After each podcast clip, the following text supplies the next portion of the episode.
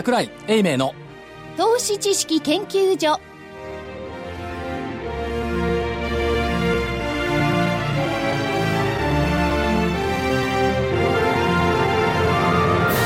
皆さんこんにちは。投資知識研究所のお時間がやってまいりました。私所長の桜井でございます。そして、えー、スタジオにはあアシスタント。アシスタント。アシスタント女性ですああそうですね。そんなおじいさんのアシスタントいないでしょいやいやもう古希よ古希味が違う味が違うからいいかもしれない正木さん食べたいと思う舐めたいと思そうそうですね。わかりました。はい。女性がそういうふうには思わないですよ。あ隊長まさき。はい。正木です。よろしくお願いします、そして、えー主任研究員。福井です。よろしくお願いします。面白いよね。研究員一人しかいないんですけど主任っていうのは。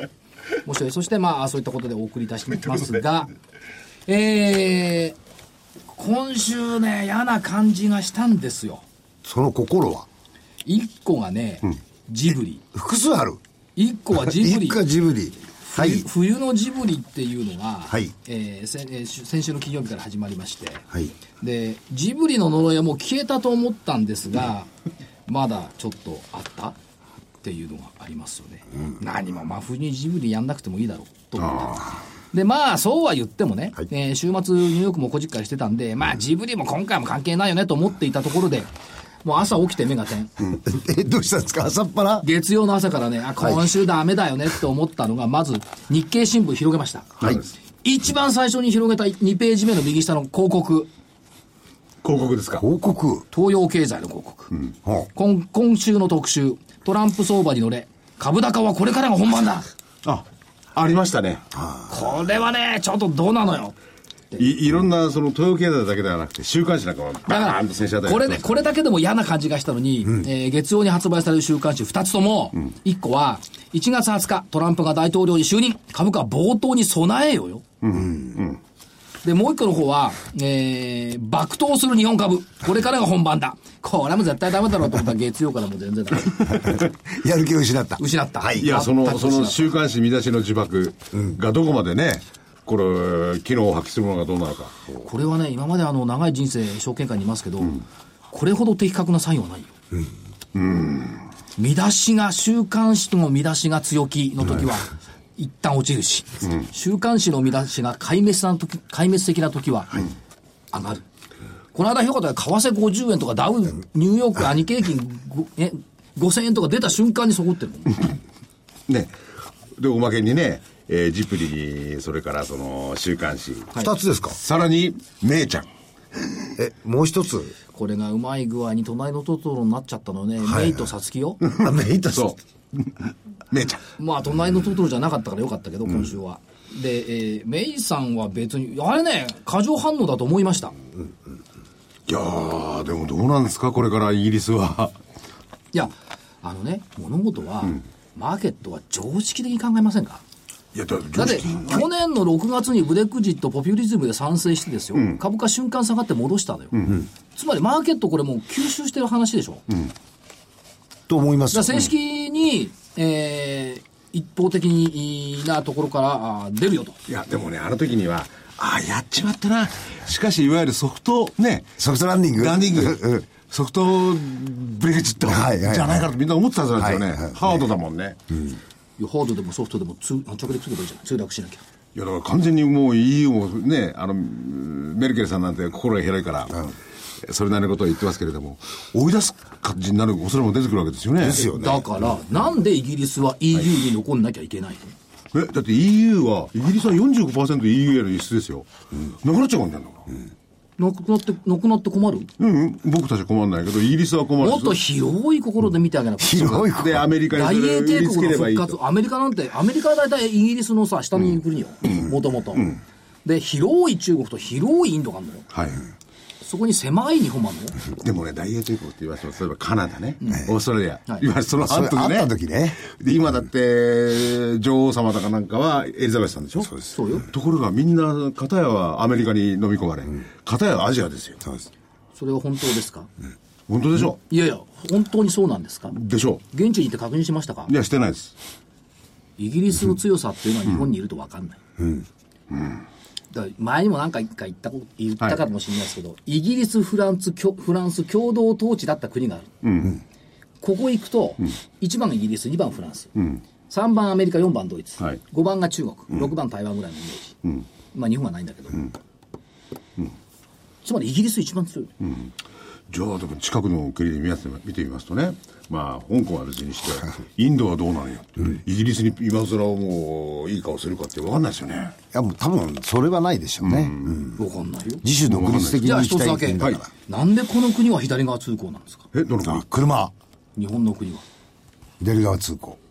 世界中見渡してみてください。そそこで来ましたか？え？イギリスですよやっぱり。イギリスはすごい。いやだからこれをなんで考えないんだっていう、だってアメリカのアメリカって連合国の占領にあって、沖縄は右側通行になりましたよね、日本は左側通行のままでしょ、いや知らないんだけど昭和20年代は知らないんだけど。で今左側通行じゃない現実、しかも車のハンドル左よ。なんで、ということはそれだけやっぱりパワー持ってる。あるいは変えるのがめんどくさい。彼らが魅力されちゃうね。のかもしれないけども、だからそういった意味でいくと、別にイギリスが EU から外れて、なんか文句ある？なんかあんのはメルケルさんとさ、オランドさんぐらいじゃない？あの日本企業なんかも日産とかそういうのもイギリスに工場をどんどん作っちゃいましたね。作ってますね。どうするんでしょうかね、メキシコに作った人どうする？え？それ困りますよね。だから、一つのことだけを取り上げないで、メキシコだって困ってんだから、それはイギリスも困るかもしれない。だけど、それは解決できる問題でしょ、お金さえあれば。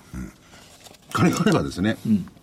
うん、そうです？だから一つのことだけで大変だ大変だって言ってると見間違えるんじゃないの、大体去年の12月22日から先週の金曜日まで、はい。えー FT100 って14日続伸ですよ、これ誰も言わないけどさついつま合わないじゃん、いやイギリスの人がもう EU からのいろんなに備えてどんどんお金を戻してるだけかもしれないですよね株に？それもないでしょうね。ポンドの動きを見てるとそうでもないんですよね。まあだからポンド安という背景もね、あって、えー輸出産業を中心にイギリスは株価上がってますけども、まあだからなんよ余計なことを言ったっつうかなんでこのタイミングで言うんですかこっちの方が先ですよね。別に何も言わなきゃいけないじゃんね。えいやでも決まってんだからもう早く言ってくれ3月にはどうにかしてくださいって国に対してはアナウンスメントがあるからね。まあまあそれどういうプロセスでやるのか。でもいかにもイギリス的ですよね。はい？自分で多分ねメイさんもねこれも失敗したと思ってるんですよ。でも決めたものはしょうがない。ズバッといこう、うん、決め決めた。あなた国民が悪いのよ。最後言っちゃったりなんかしてね、だ だけどやっぱりねマーケットって揺り戻しっていうのがあって、はい。ポンド売られたけども、えー、と買い戻されたでしょ、でトランプはい。金曜日に大統領になると言われている、はい。はい。ドル高困るって言ってんじゃん。困るって言ってますよね。強すぎるのはね。ね。困るって強すぎるドル高困るって言ってるじゃん、瞬間112円まで円高になりましたよね、FX の人たちは。喜んだでしょ？う、きっと、瞬間ね。瞬間になった、ところがさ、えー、あれですよ、えー、誰だっけ、おばさん、えイエレンさん。イエレンさん。いや、今年3回ぐらい利上げする、利いや上げする3回では今回言ってないですけどね、利上げの方向。利上げははい当然その方向に持ってくよって言ったら戻ったじゃん、114円台まで、ということはトランプさんは誰も信用してないのかもしれない、うん、だからそういうことを考えていくと。い、やでもねこれまではアメリカっていうのは強いドルを歓迎してましたよね。そうですね。それは変わったんだからこれちょっと困りますよね。どういうふうにたあのスタンスをキープしたらいいのか、作っていったらいいのか。なんで変わってないじゃん、変わったんですよどうして変わった？のだってアメリカは今までドル高政策で表面的にはいいですいいですって言ってたわけですこれがいや急に。困るけども目をつぶるって言ってたでしょ？ドル高がいいからってことですよねこれまでの政権だからドル高強いドルですからね。強いドル。強いドル高は嫌よね。って。でもトランプさんもいい子ですよね。あねメイクアメリカグレートって言うと次にドルもどんどん高くなってきてねそれはドル高だけが困るって言われたってこっちも困るよなって。でだけどね、よく考えて、バブルの時って円高でバブルになったのよ。そうですよ、これをね、みんな忘れちゃってんのよね。そうだ為替という意味でや、いつもね所長が言ってるようなスタンスが正しいのかもしれない、う為替、円高だから、今日の日経にも書いてありましたよ。歴史を見ながら。円高がバブルを招いたって書いてあった。今、円安だからバブルになるわけない。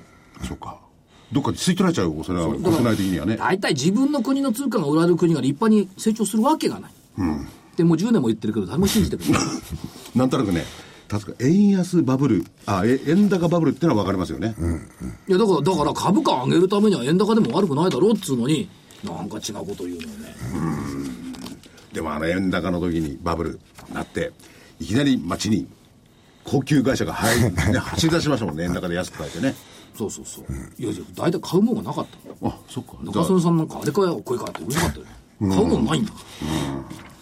その前はね日本車は対米輸出でうんね叩かれてる時には外国の車を館長が買ったりなんかしてねそうだね。まあそういう、あの、表面的なことだけを見ないで、もっと大きな流れをおおらかな気持ちで。ですね。見ていくことが多いんじゃないですか。いいんちょっと今週のいろんな株式の動向を見てて、そのぐらいしかコメントがないでしょ。違う違う、本当はダボスに目を向けるべきだと。あ、そうですね。依然として、やっぱり第四次産業革命っていうのがテーマになってるし、その中で特に今クローズアップされてるのは人工頭脳っていうのがクローズアップされてますけども、それだけじゃなくって、えーこれとこうするように、政府もちゃんと開いてるのよ、人工知能技術戦略会議っていうので、えーっと、3月までに AI の研究開発目標と産業化ロードマップを決めるってもうこの間、火曜日に言いました。だから決める。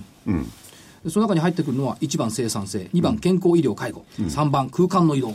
ドラえもんだぜ、空間の移動。これ入ってないですよね、投資って。え？これ当たり前の世界だ。それからセキュリティ？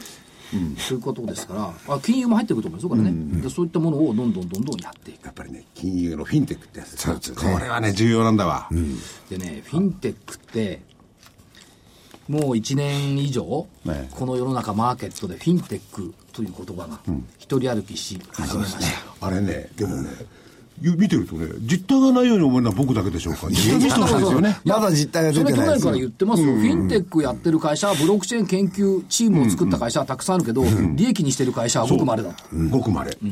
ごくまれの利合いを見せてほしいな、俺は。ね。で今日なんか珍しいディレディレクターっぽい仕事してない？なんかしてる。してる。時々ねしてる。珍しいね、福井さんがそういう持ってき方するって。でもたまたま自分でね。なんでそう思ってって聞いてみようたまたまえ AI なんていう話が出てきてしまったもんだから。で、なんで？え、だからだって、フィンテック、フィンテックとアメリカとか海外では4年ぐらい前からもっと騒いでたんですよね。日本は遅れて騒いで。もう10年以上前から騒いでる会社に今日来てもらあ、う。そうそれはあるわ。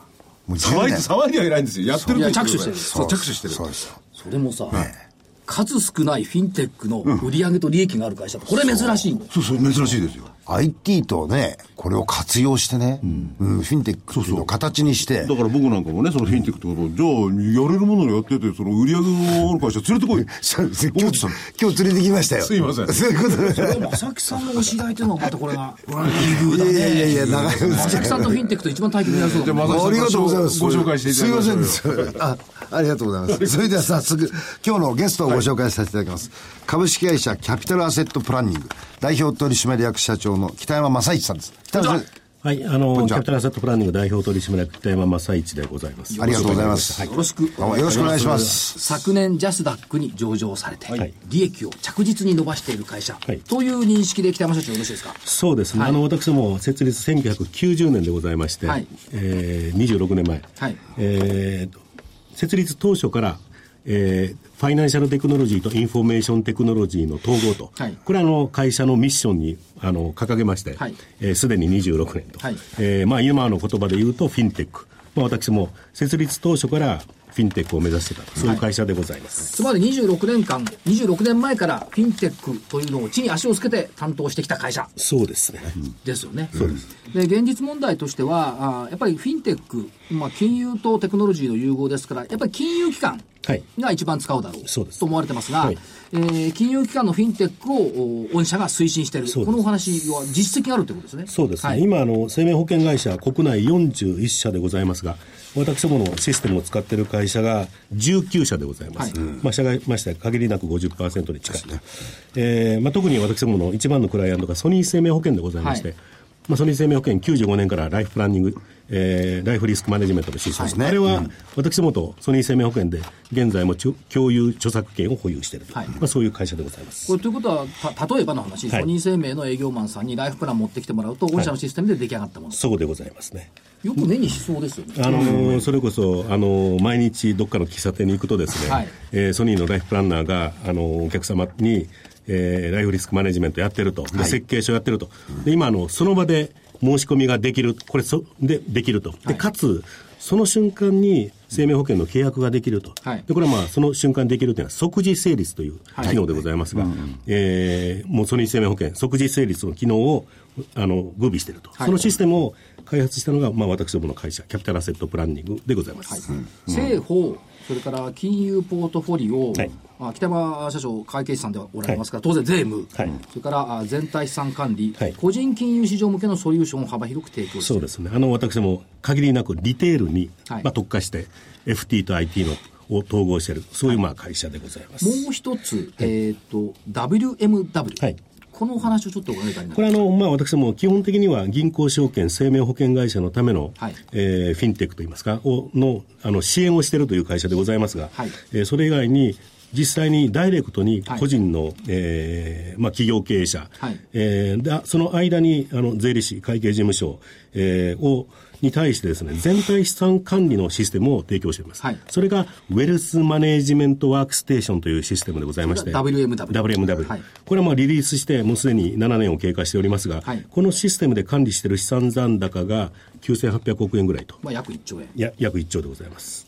これが、これがでも資産、残高で1兆円っていうのは、大きいですよ大きいですね。特にあの私もうちのシステム以外でですね、はい。えー金融ポートの自家評価をしているかあの会社は、システムはいろいろありますけど、はい。金融システム、あ、有価証券の自家評価してますと、はい。預貯金あの計上してますと、はい。さらに自社株、はい。不動産、生命保険、個人が保有している資産すべてを、はい。えー自家で評価して、えーいる会社は、あのシステムは私どものシステムしかございません。つまり御社のシステムをワンストップで使えばはい、手間いらず。そうです。つまりそれ、あの、日本名では統合の相続システムってやつですあの、よね。統合資産管理システム資産管理システム相続じゃないんですか？あの、相続じゃない税務も含めまして、まあ日本っていうのは非常にその所得税、住民税、ねえーさらに相続税、えー贈与税、すべて最高税率55%でございまして、資産管理をするということは、税務の管理をするということでもございます。当然、付帯してくる。そうですね。そうですはい。税務も考慮して、えー個人、日本人は資産を管理しないといけない。ええまあそのシステムが私どものウェルスマネージメントワークステーションでございます。これ現実にですね、はいあの、IFA さんで、えーかなりの方が使われてるんですよ。ここえでまた横文字が出てまいりました。ええ IFA ねえっと、独立系金融商品仲介業ですね。のはい。方々がお使いになってそうですね。はい。あの、私ども、このウェルスマネジメントワークステーションは、私どもの会社の中でももちろん使ってるわけでございますが、あの、提携している会計事務所、独立系 FP、えー PB、プライベートバンカー、その中には金融商品仲介業者の方もいらっしゃいまして、はい。83の、えー会社で、はい。事務所で、私どものウェルスマネジメントワークステーションが使われていると、えーというところです。で、この9800億円を、あの、何ファミリーの、えー合計すると9800億なのかということですけども、約2500ファミリーでございます。ということは、一つのファミリーで大体3億5000万ぐらい、はい。えー持ってる、まあ、ある意味で言うと、し新富裕層、富裕層の人たちの資産を、全資産を管理すると。で、全資産を管理すると、見えざる負債が見えると。はい。見えざる負負債というのは、日本の場合は、相続税未払い金でございまして。国に対して持ってる 借金みたいなもんですね。あの残念ながら日本人は日本国籍を持って生まれた瞬間に、自分の資産は誰のものというと、国が担保をつけてると、それが国から預かってるそうですね、相続税でございますと。ですから、その、えー資産管理というのを常に担保、あ誰が債権者か、これまあ国が債権者なんですけども、まあ、それを考えながら、これからの事業承継、財産承継をしないといけませんと。そろそろ日本は、えー相続の時代でございまして、はい。えー従いまして、金融資産の、えー生命保険の加入も、えー相続ということを考えながらやらないといけませんというところでございますね。そのための、はい。そのためのシステムとして私どもは、えーこのウェルスマネジメントワークスで統合資産管理システムですでにリリースしてますと。で今この、今までは、あの、えー会計事務所、独立系 FPPB だけにダイレクトに使っていただいてたんですけども、このシステムを今、若干カスタマイズしまして、えー対面証券会社、はいえー対面、あ、対面証券会社、えー銀行にもですね、えーカスタマイズして使っていただこうという、そういうまあ状況でございます。これね、具体的には、まあ、あの北川さんが作ったシステムをですね、パソコンに入ってるとしたら、そこに来たお客さんっていうんですかね、はい。資産家のはい。いろんな、どれにいくら、どれにいくら、どれにいくら入れるだけで、あの税金がいくらとか全部出てくるまあ出わけですかてきますね。あの、もちろんこのシステムというのは、保有している、あの、有価証券は毎日自家評価している。は。い上場株式、オープン型投資信託というのは毎日自家評価しておりますので、残念ながら、今日死んだら相続税いくらと。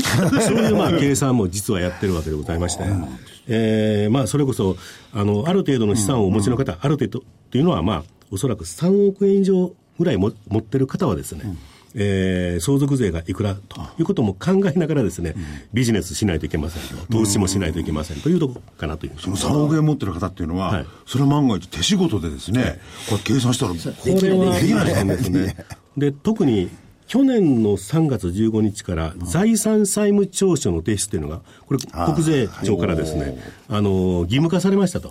で、これはまあ要件としては、所得が2000万超。で、えー、総資産が3億円以上、または有価証券が1億円以上。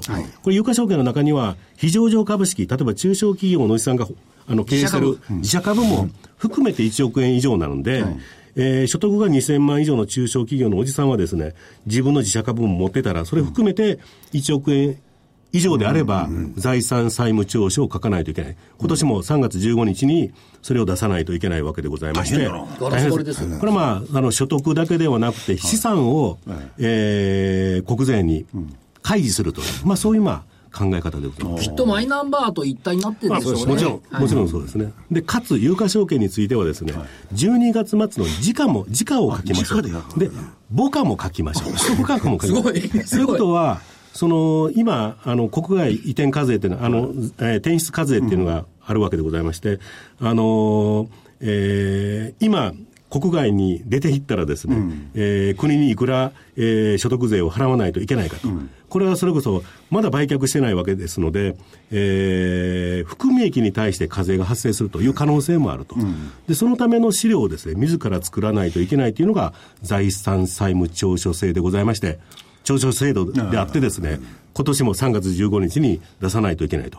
でも12月末の時価が有価証券決まったのはもちろんこの間のあの大納会9月30、あ12月30日なので、会計事務所がですね、12月末の時価に基づいて、ちょうど今作ってるところと。これ、これ大変ですよ、これ。国国もですね、はい国も御社のシステムがあるからできるだろうと、高く食ってんじゃない？ですか。いやいやこれは手でやったら無理ですよね。まだまだ、まだまだ、これも無理ですね。無理ですね。これは、あの、12月末の時間に基づいて3月15日に出すというよりはですね、これは、あの、3月、年1回、こういう時価評価で自分の資産をガラス張りにすることによってですね、適切な、えー、合法的な、うん、あの、えー、相続対策、資産移転対策をしましょうと、はいはい、そういうことかなというふうに考えていただいてですね。あ、先生、ポジティブですね。えー、いい方に考える。はい。これはまあ、それこそ、うん、あの、債務があったらですね、それこそ中小企業のさん、これは、あの、人たちは、あの、働きますので、はい、やっぱりその、将来の負担を小さくするというのが、ある意味で言うとドライブになって、うん、適切な対策が必要と。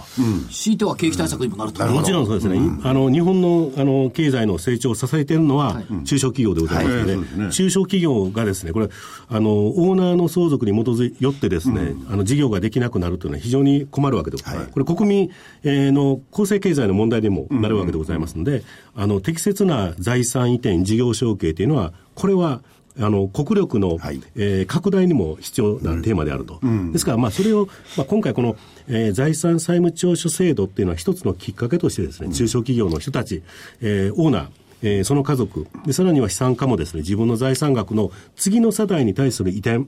も考えながら対策しましょうと、うん、まあ、そういうところかなというふうに考えているわけです、はい、先ほど北山社長が、はい、あのシステムを開発されている中で、はい、ファミリーという言葉をお使いになりました、はい。海外だと結構このファミリーっていう概念を結構使うと思うんですが、やっぱりこの概念必要、必要ですね。ですね。必要ですね。あの、海外のファミリーはですね、他のファミリーと自分たちのファミリーはどう違うかと、自分たちのファミリーが他のあのファミリーと比べてどういうふうな差別化があるかということをこう明確に表してですね、で、その、えー、ファミリーミッションステートメント、うちのあの家族はどういうふうにあるべきかというのを、これ、紙で書くというのが結構、資産家は流行ってると、はい、日本のファミリーはですね、家族はですね、他の家族と比べてどう違うかというのを、見せたがらない、言わない。隠したい。隠したい。はい、いや、ですから、同じですよね。そうです。ただ、やっぱりもう、資本主義の世界の中ではですね、やっぱり自分たち、あの、父親、祖父が作った、うん、あの、会社がですね、どれだけ良くて、で、その、いい、その会社をですね、うん、どういうふうにこの子供孫に伝えていく、あの、承継していくかというのが非常にこの重要なテーマでございますので、あの、日本人はそれこそファミリー、えー、ミッションステートメント、これ作る必要があると思うんですけども、そのための一つとしてですね、これ財産債務調書を作って、いや、父親の財産額はいくらかというのを見ながらですね、で、えー、毎年毎年、本当は夏頃に、夏休み頃にですね、年末までの、えー、財産えー、承継対策、贈与対策を練ると、それが本当は必要かなと思ってます。それを手でやるのではなくて、システムで管理すると。それがまあ今の世の中、それがまあ、中小企業経営者向けのフィンテックかなと思うわけでございます。さて、そういう中で、やっぱりそれは、あの、顧客ニーズも高い部分だと思いますので、はい当然ながら御社の業績にも反映されるということで、そうですねえー業績面をお伺いしたいんですけども、は売上高で見ていくと、まあ、9月決算ですが、今9月期の見通しでいくと、25.5%増はい。ということですが、2桁の増収。そうですね。あの、はいえっと、昨年の、えっと、えー、2016年9月期の売上高が42億4200万。はいえー、42億であったわけですけれども、今年は53億を目標にしてますと。で、あの、経常利益、あの、2016年9月期終了した事業年度、経常利益2億4900万でございますが、えー今期新興事業年度3億8000万を目指してますと。52%増。そうですね。はいで、さらに、あの、税引き利益と、当期利益につきましては、前期1億5000万であったものがですね、今期2億4500万。と、はい。まあ、60数パーセントの、えーを超える、えー増益を今見込んでいるという、はい。そういう、まあ、状況でございます。順調というか、急成長していると見ていいわけですね。あの、やはり先ほど申し上げました、あのーえー申込書ペーパーレス、生命保険、個人年金保険の販売の時にですね、はい。この申し込みペーパーレスというのが非常に、まあ、重要な、あのーえーテーマでございまして、はい。まあ、そのシステムを、まあ、私ども、えー作らせていただいてまして、まあ、それで今、受託残高増えているという、そういうまあ状況でございます。これは社長どうなんですか、その銀行が政府を窓販する、ここがペーパーレスシステムになってくる、はい。ここの受託っていう部分ですね。そうですね、はいあのこれは日本にいると、ですねその生命保険の販売の状況というのは、海外の状況ってあまり皆さんご存知ないと思うんですけど、海外はですね銀行での窓口、証券会社の窓口で生命保険を売る、これ、まあえーバンクアシュランスという言葉を使うんですけど、バンクアシュランスがですね全体の生命保険販売の40%から50%はいでございます。国内の場合。で、日本の場合はまだ二十数パーセントでございまして、あの、まだまだ日本の銀行、証券会社の窓口でですね、生命保険の販売というのは、個人年金保険の販売というのは少ないと。えーただ、これからですね、あの、残念ながら生命保険の直販部隊、なんとか生命の日本系生命保険のは今までトップセールスだったおばさんたちもですね、よく見るとですね、えー昭和20年代生まれ、生まれですと、えーそろそろもう力なくなってききてますと。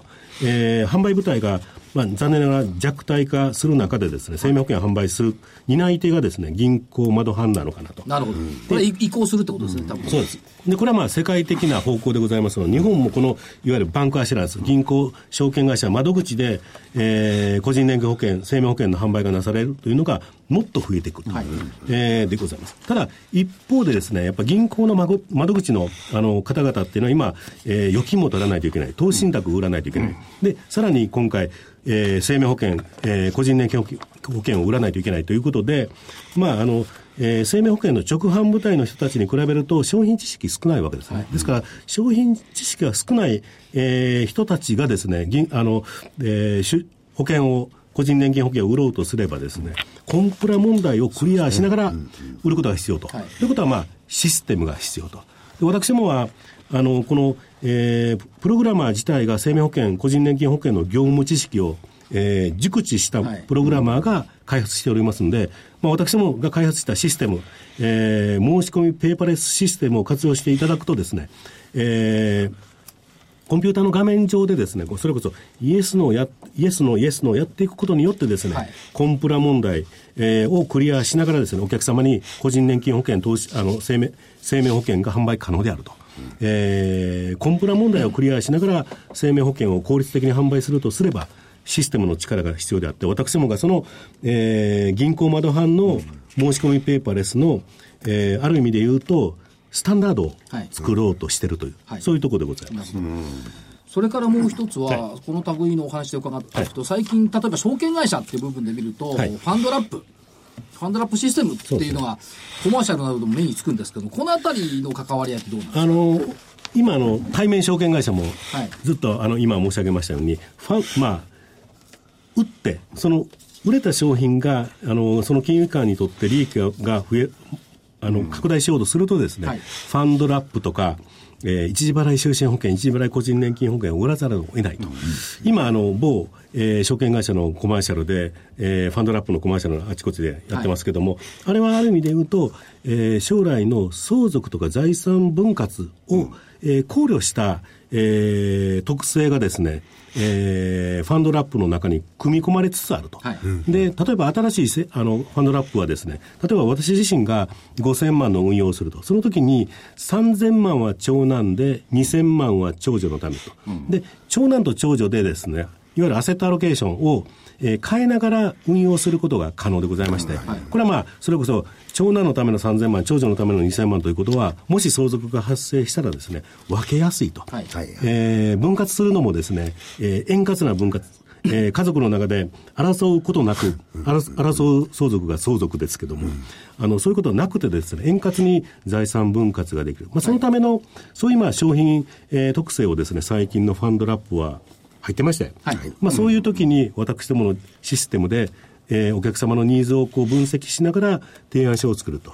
というところで、まあ、私どものシステムが、えー対面証券会社で、えー使われていると。はい。で、かつ、ライセンス課金。あの、今まで私どもは、大体金融機関さん、生命保険会社に向けては、えー受託開発だったんですけども、販売員の数に基づくライセンス課金も、はいえーそろそろ今やってまして、はいで、えーファンドラップのシステムにつきましては、そういう今、えー課金、えー体系も取りながらですね、はいまあ、これはまあ、私どもの会社から言うとですね、利益額、利益率が上がる可能性があると。まあ、そういうところでございます。ということは、ここの部分でもやっぱり実際にフィンテックという部分で売上収益を上げている会社、そうですね。数少ない珍しい数少ない。あの、それこそ私ども、創業から、えー、売上高ゼロから 10, 10億を超えるのに18年かかりましたと。はい10億から20億に4年かかりました。はい20億から30億にさらに4年かかって、ただ、30億から40億は去年1年でクリアしましたと。で、あの、今期も、えー、売上高40億から、42億から53億を今目指しているところでございまして、はいあの、この、あの、成長はですね、あの、かつて90年代からいろいろ、まあ、フィンテックでいろいろなテクノロジーを、はいえーこうあの考えながらやってたのが、まあ、今、実を結んでるのかなというふうに、まあ、そういうふうに考えています。フィンテックのトップランナーを走っているっていうふうに言ってるわけあの、ですね私は一応そういうふうに考えてはいます。。所長ずぶ静かな声になってる。僕分かりました。わかりましたなんとなく分かってきたのは、つまりこれ、僕はね、今までフィンテックっていうのはね、何やってんだと思ってたけど、我々の目に見えないところで、ちゃんと専門家がいろいろ使ってるんだ。そうです。僕3億円持ってないから、その分いかないから分かんなかったけど。だから我々が見ることできたらフィンテックじゃないんだ。そっか。ねで、それ、それがないと専門家もできないんですね、これは。そうです。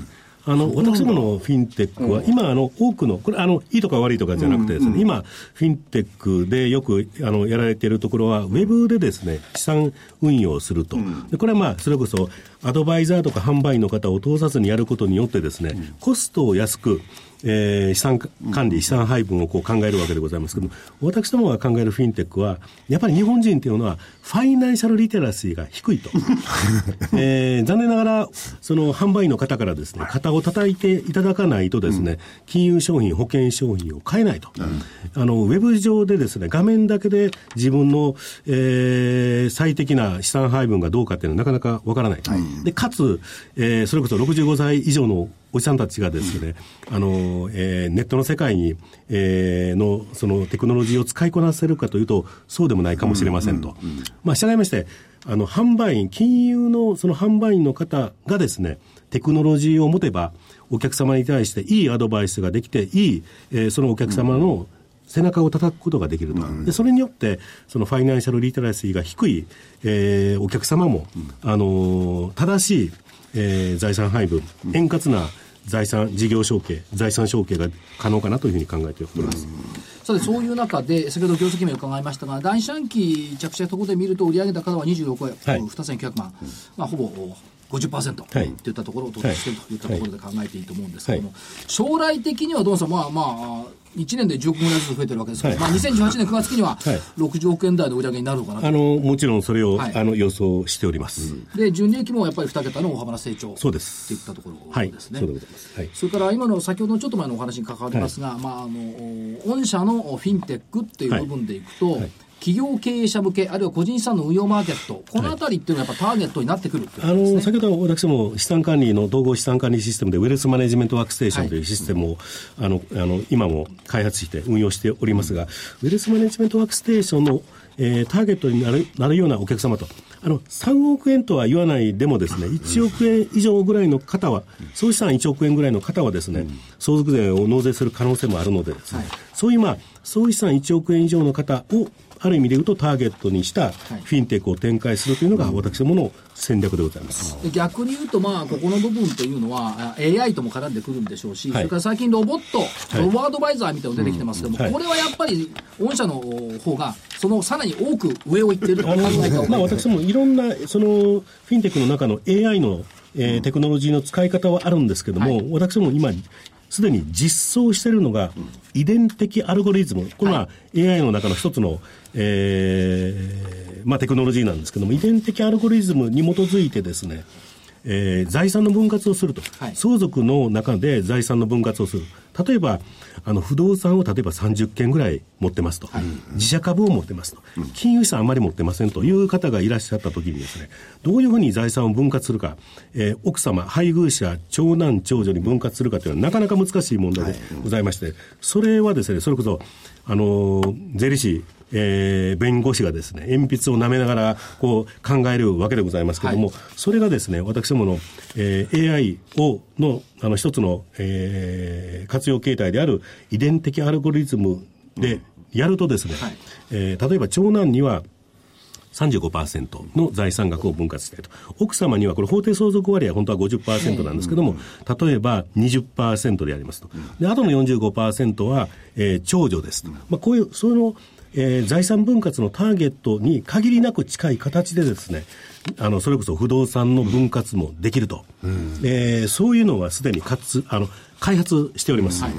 これは、生物の遺伝と進化に倣っているのが遺伝的アルゴリズム。そうですね。これは、あの、それこそ、あの、通常プログラムをやるときはですね、計算ロジックを使わ、あの、作らないといけないんですけども、はいそういう計算ロジックを、えー作ることなしに、えーそれこそ、あの、えーそれこそ、おしべとめしべを、こう、後輩をですね、はい。えーこう、やると。で、あの、時々ですね、あの、突然変異っていうのがこう発生すると。そういうまあ考え方でですね、面倒な計算なしで、いもう、ある意味でも瞬時に、はい。えーその、えー数百通り、数千通り、数万通りの資産の組み合わせをですね、えー、もともとのその目標に向けて、えー限りなく差異を小さくしながら実行することが可能と。まあそういうふうな簡単に言うと、面倒な計算はなし。なしはい組み合わせの最適解を探す。はい一番ベストな答えを探す。そうですね。これはあの、それこそ、あの、不動産の、その、財産分割における配分だけではなくてですね、それこそ、ポートフォリオ理論にもですね、これは実際使えると、えーというところでございまして、応用範囲が、資産の配分に関しては、えー応用範囲が非常に低い。あ、非常に高い。高いで、あの、実際にこの今、この遺伝的アルゴリズムで資産配分を考えているシステムというのはほとんどないという状況でございまして、この間、あの、私、あの、このシステムをある税理士に見ていただきましたら、はいこれはもう将来税理士いらずになるかもしれないと。えーというぐらいの、まあ、システムでございまして、今までの勘と経験で、えー数時間、数日、えー数日かかってたものがですね、はい数秒でできると。はいえーそれこそ 0. 何秒でできる。そういう、まあ、システムでございます。ということはまあ、それが、まあ、AI。これはまさに AI。そうですね。これどうですか？あの、北山社長が、はいまあ、会計士さんとして、はい税理士さんとして、はいね一晩考えるものを、はい瞬時に答えが出るみたいな感じですか？そうです。残念ながらそうです。ですから、おそらくこれからは、それこそ税理士のこの財産配分、財産分割に関わる仕事はですね、はいえーあるもう、えープロフェッショナルな税理士、弁護士に聞くよりはですね、システム使った方が早いと。本当のことを言うと、このシステムを、えー税理士の方、弁護士の方が使っていただく方がいいわけでございまして、私はやはりテクノロジーを使いながら、えーある一定のそのエージェントの方が使っていただくと、その機能というのは格段に増えると。まあ、そういう意味で私どもはこの、えーフィンテックのテクノロジーだけを、えーが一人歩きするのではなくてですね、人のその、えー、販売員の方、アドバイザーの方のアドバイスも含めながらやると、幸せな分割ができると。はいまあそういう意味で、そういうところで、えー、キャピタルアセットが考えるフィンテックを、まあ今後とも追求したいというふうに考えている。ということは、株式市場では、まあ、去年あたりからフィンテック、あるいはダボスに行って人工知能 AI だってやってますけども、あ御社の場合はもうこれも実践されてきてるし、あのそれこそフィンテックもこれからはいかなる分野において実装するかと、はい実現するかと、ええ実行するかと、まあ、それが必要なのかなというふうに考えております。つまり実行者としてはトップランナー。ですね。と、まあ、この財産分割に関わっては、えーある程度のシステムはすでに作っております。はいはいそれから、昨年、ジャスダックに上場されました、はい。コード番号は3965。396個。3965の子さん。あのー大阪出身ですか？ら。はい。あの、阪神タイガース、あの、のファンでない方も、まあ私は自身、私自身はええ。神戸に住んでるんですけども、はい。あの、阪神タイガースがあまり好きじゃなくて、あそうなんです。かはい。ジャイアンツのファンなんですけども、ジですがャイアンツのファンも、阪神タイガースのファンも、はい。えーキャピタルアセットプランニング証券コード3965、はい。3965、はい。えーを覚えていただければ非常に嬉しい。わけでございます。おーおーおーおー CAP とか言うんですから、それはそうとして、はい。この先の部分っていうのは、例えばその東京証券取引所の本則市場、はい。指定っていう部分もはい。将来性、あの方向としてあると思うんですが、この辺いかがあの、私どもできるだけ早く、あの、行きたいと。本則市場に行きたいというふうに考えております。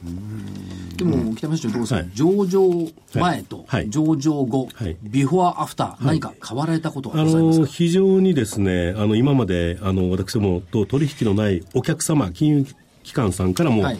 電話がかかってくると、えーという状況でございまして、非常に今、えー受託残高としてはですね、はい嬉しい状況でございます。はいで、えー今日はラジオで、えー投資家の皆さんにいろいろお話を聞いていただきましたけども、はい正木さん、えっ、と、IR そうですねは予定を教えていただければ。えー、と今月、えー今週末、えー、21日土曜日、えー AP 東京丸の内という丸の内のお会場でですね、えー北山社長にも入りいただいて、えー企業 IR& 株式講演会。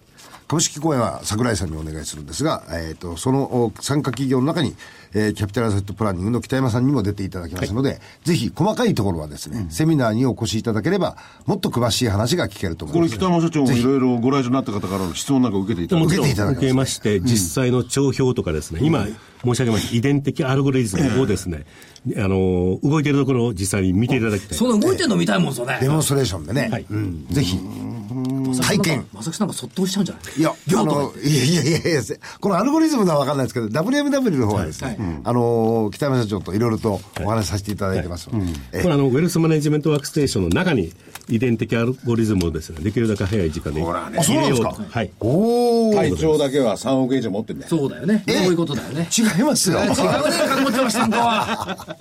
まだあるでしょ。、どこに持っていくんですか、そんな。東証 IR フェスタもまさきさんの東証 IR フェスタは2月の24日、25日にあるんですよね。はいはい。で、ここにも、あの、北山社長、おキャピタルアセットプランニングさんが、お出ていただきますんで、ここでももっと細かいあ話の、。実際のうちのシステムを見ていただきたいというですよね。ここに来たらかなり詳しい話、あるいは、あの、実体験ではい。触れるっていうことありますね。そうですね。あの、ええ。うちの会社の、あの、えーアドバイザーも、あの、はい。おりますので、はい。あの、質問していただきながらですね、ご自身のケースで入力することも可能と。ですよね。あの、数字だけ入れてきゃいいんですから。はいええこれは、場所は東京国際フォーラム？そうですね。はい。でそこであのフィンテックってのはこういうものだってやっぱ分かりますよねわかりますね目に見えないからねそうですねで。みんなまあ社長のところのシステムだって銀行とか西北にあって我々は行かないと目にできないですもんねね。あの、まあ、今、それこそ、金融機関の人たちも、テクノロジー、フィンテックのテクノロジーがなければ、金融商品、保険商品が、今までも売れなかった状況でございまして、まあ、実は私どもの会社のシステムがですね、銀行証券生命保険会社ですでに使われてて、えーそれに基づいて、お客様に対して、えー生命保険、個人年金保険、えー投資信託が販売、すでにされていたと、そういうところです。まあ、従いまして、フィンテックというのは、えー新しく始まったわけではなくて、それこそ90年代からフィンテックあった会社はあったと。そうですねえーフィンテックで売ってた会社は売ってたと。はいそういう、まあ、ところでございますね。これから金融機関に行ったら僕は3億円持っててね これから作って、はい行ったらキャピタルアセットマネジメントあのプランニングのねあのー使ってるかって聞いて、使ってない。じゃあさよなら。って。なるほど。言ってもいいですか、はい。えーフィンテック絡みではい。いろいろ騒ぐ方々多いですが、はい。みんなニューヨークがどうだ、シリコンバレーがどうだ？とおっしゃってますが、はい。足元にこんな素晴らしいフィンテックの会社がある。つまり、外のばっかりこう見てないで、足元、私たちの身近をもう一回眺めましょうと。いうことを訴えたいですで、ね。おまけでほら、ちゃんと売り上げを出してくるそうですよ。そこですよ。そうです。私は時間もちょっと上がってきたはい。最後に、海外展開ってやっぱ視野に入れておられるってもちろんそうでございます。あの、おそらく日本のこのシステムというのは、はい。東アジア地区に、はい。えー展開可能というふうに考えておりまして、あの、近々またそのお話はする時期が来ると思うんですけども、あの楽しみにお待ちしておりまはい。す、でございます。はい。えーありがとうございました。ありがとうございました。どうも今日はあのおゲスト、おえー株式会社キャピタルアセットプランニングの北山正一社長においでいただきました。ありがとうございました。ありがとうございました。ありがとうござい。ましたじゃあ桜井さん。はい、えー来週のスケジュールを見ていきますと、お大したことないんですよね。23日月曜日、全産業活動指数。あとなんだろう。えー、26日がカンファレンスボードとかシカゴの指数が出てきますね。27日から中国が春節のお休み、それからアメリカの10、12月の GDP が出てくるといったところです。え日経平均の見通し、今週はちょっと下にずれちゃったのかな。わずか下に19114下回って終わってますんで、これ間違えたと申し上げてありませんと。えっ、と、来週の見通し、えー、下限が18,895円、ボリンジャーバンドマイナス2シグマ水準。えー上が19,615円、1月5日の高値、今年の高値ですね。ここというふうに見ております。以上です。はい。えーこの収録、木曜日にやったんですけれども、今週ですね、えー植木さん、小沼さん、これ2人が1本の DVD に入ってるんですけれども、30分、30分。えーその DVD が好評発売中です。えー植木、小沼の最大のリターン期待銘柄はこれだということで、小沼さんは、まあ、いわゆる王道銘柄。えーいやごめんなさい。植木さんが王道銘柄。小沼さんは大化け銘柄。これをそれぞれ、えー複数個選んでいただいております。えー、二人入って価格は8600円。価格は変わらず。そして、えー北浜さんのですね、DVD も今週発売になっています。えー北浜さん新春相場特集。えー想像を絶する、えー大相場が到来する。少ない資金投入で大きなリターンが狙える超バリュー銘柄大特集。少ない資金で多くのリターン。これを北浜さん今回8銘柄挙げていただいております。えこちらの方は、えー DVD と CD。DVD はあ8640円。CD が7560円。そして、えー木曜日ですね、えー桜井英明の銘柄バトル2月号です。えー2017年爆投相場はこの銘柄が牽引するストップ高候補はこれだということで、えー、英明社長のベストバイ、えー銘柄をいっぱいこの中で紹介していただいております。価格8640円。それぞれ別途送料いただきます。いずれもお求めの電話番号、東京0335954730、東京0335954730です。はい。あと2分ほどございます。はいどうぞえーっと、気がついたんですけど、今年、木曜日を入れて、日経平均の上昇って5回なんですよ。で、えーっと、そのうち3回が水曜日なの。逆に言うと、水曜日は負けなしなの。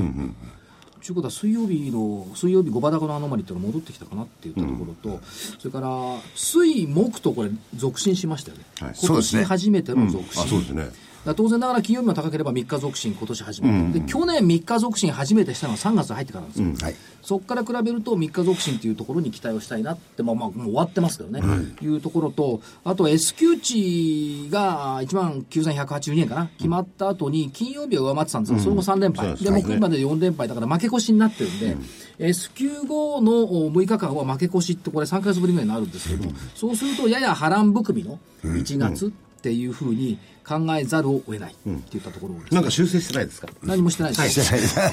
もう、騰落でしょう。100%割れてきたし。そうですね。もう、何、教えた系はずいぶん下の方来てるから。あ反発のタイミングが来もう、たから。もう上に行くしかない。いいや、しかないとだとも思いたい。言い切らないか。思いたい。思いたいって言ったところでしょうね。本当に上に行くような相場にね、なってくれればね。ただね、3勝、あさ1勝3敗、1勝3敗って12月から続いてきましたから、このリズムが崩れたことだけは間違いないんで、えー月末に向けて期待をしたいというところですね。ね。はい。ということで、今日はこの辺でよろしくございますか？よろしくございますはい。はいということで、皆さん、失礼します。失礼します